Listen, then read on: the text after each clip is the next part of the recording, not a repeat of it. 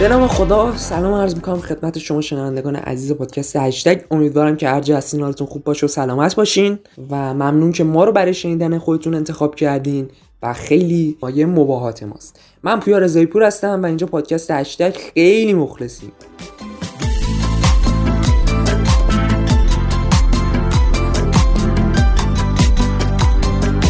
در 24 ساعت گذشته دوباره ادامه یه سری اتفاقات رو شاهد بود که در واقع همون اتفاق تاسف برانگیز است و واقعا من به شخصی متاسفم در این خانم اسدزاده رو که به هر حال می‌شناسیم و در واقع بهروز افخمی دیگر است که بلکنم نیستنیش. دوباره تهدید کردن که من در مراجع قضایی شکایت خواهم کرد. و حالا نمی‌دونم از چی شکایت خواهم کرد. واقعا جای سوال داره.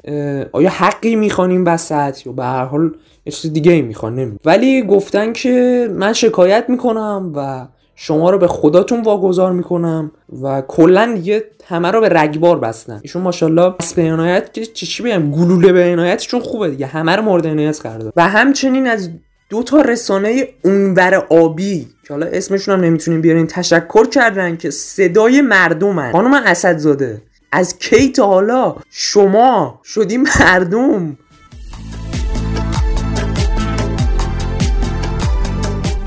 مردمی که شما میگین به هر روشی دست نمی‌زنن تا به هر حال دیده بشن ترن بشن و جستجو بشن. و در واقع از نام یک شخص فوت شده سوء استفاده بکنن. این واقعا جای تاسف داره و متاسفم براتون. و یه اتفاق دیگه هم که سرکار خانم اسدزاده در واقع برای اولین بار در این اینستاگرام رقم زدن و در واقع رکورد این اینستاگرام رو دارن تعداد زیاد پست گذاشتن های پشت سر هم و بعد از چهار دقیقه یا سه دقیقه پاک کردن اوناست. و بعدم یه استوری می‌ذارن میگن که این اینستاگرام پست منو پاک کرده. خب خانم اسدزاده چجوری میشه؟ یعنی واقعا شما به اندازه آقای حاج قاسم سلیمانی انقدر در واقع مورد نفرت این اینستاگرام هستین که پستای شما رو پاک می‌کنه. خب چیکار کردین؟ چیکار کردین؟ خانم اسد زاده با خودتون دارین چیکار می‌کنین؟ حداقل به ما رحم نمی‌کنین به خودتون رحم کنین. به خدا خسته شدیم دیگه. خدا بس دیگه.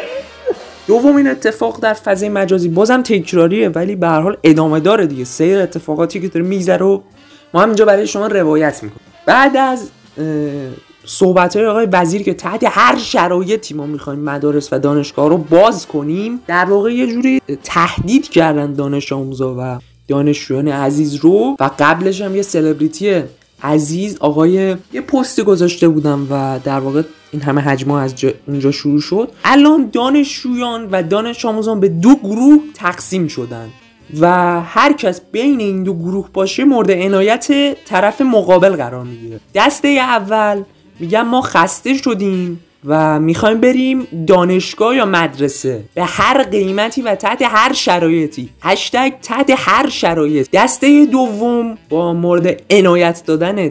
دسته اول میگن که ما تحت هر شرایطی به دانشگاه و مدرسه نمیریم. ما جونمون از سر نیوردیم و با مشکلات فضای مجازی دانشگاه و مدارس هم و سیستم شاد که شادمون می‌کنم کنار می خب اما این وسط دوستانی که هم میگن مجازی و هم میگن حضوری و هم میگن تلفیقی از این دوتا باشه مورد عنایت هر دو گروه قرار میگن یعنی ما الان به عنوان حالا یه سری از دانشجویان نمی‌دونیم واقعا چی بگیم. اگه بگیم حضوری بازم مورد عنایت. اگه بگیم مجازی بازم مورد عنایت. اگه بگیم حضوری و مجازی مورد عنایتیم باز هم به توان دو.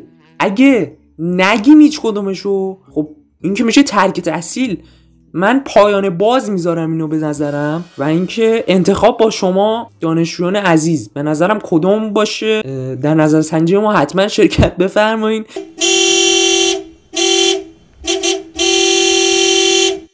فقط ما نتایج نظرسنجی رو اعلام نمی کنیم که باز مورد عنایت قرار نگیریم و قرار نگیرید. به هر حال چیزی که مشخصه اینه که ویروس کرونا فعلا ادامه دار هست متاسفانه. و امیدوارم که به هر حال تحت هر شرایطی نباشه چون واقعا ما جونمون رو از سر نیوردیم. البته با احترام به دوستانی که میگن حضوری نه من اصلا طرفدار حضوری من من اصلا طرفدار حضوری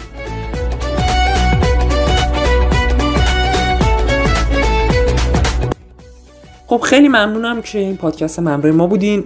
خیلی ممنون و متشکر و مایه مباهات ماست از اینکه ما رو میشنوین.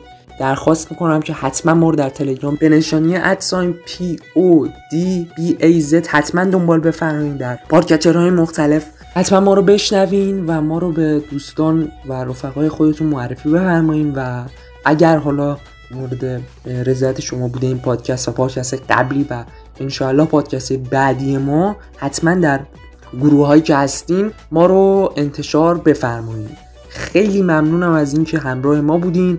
خیلی مخلصم و شما رو خدای بزرگ میسپارم. خدا نگهدار.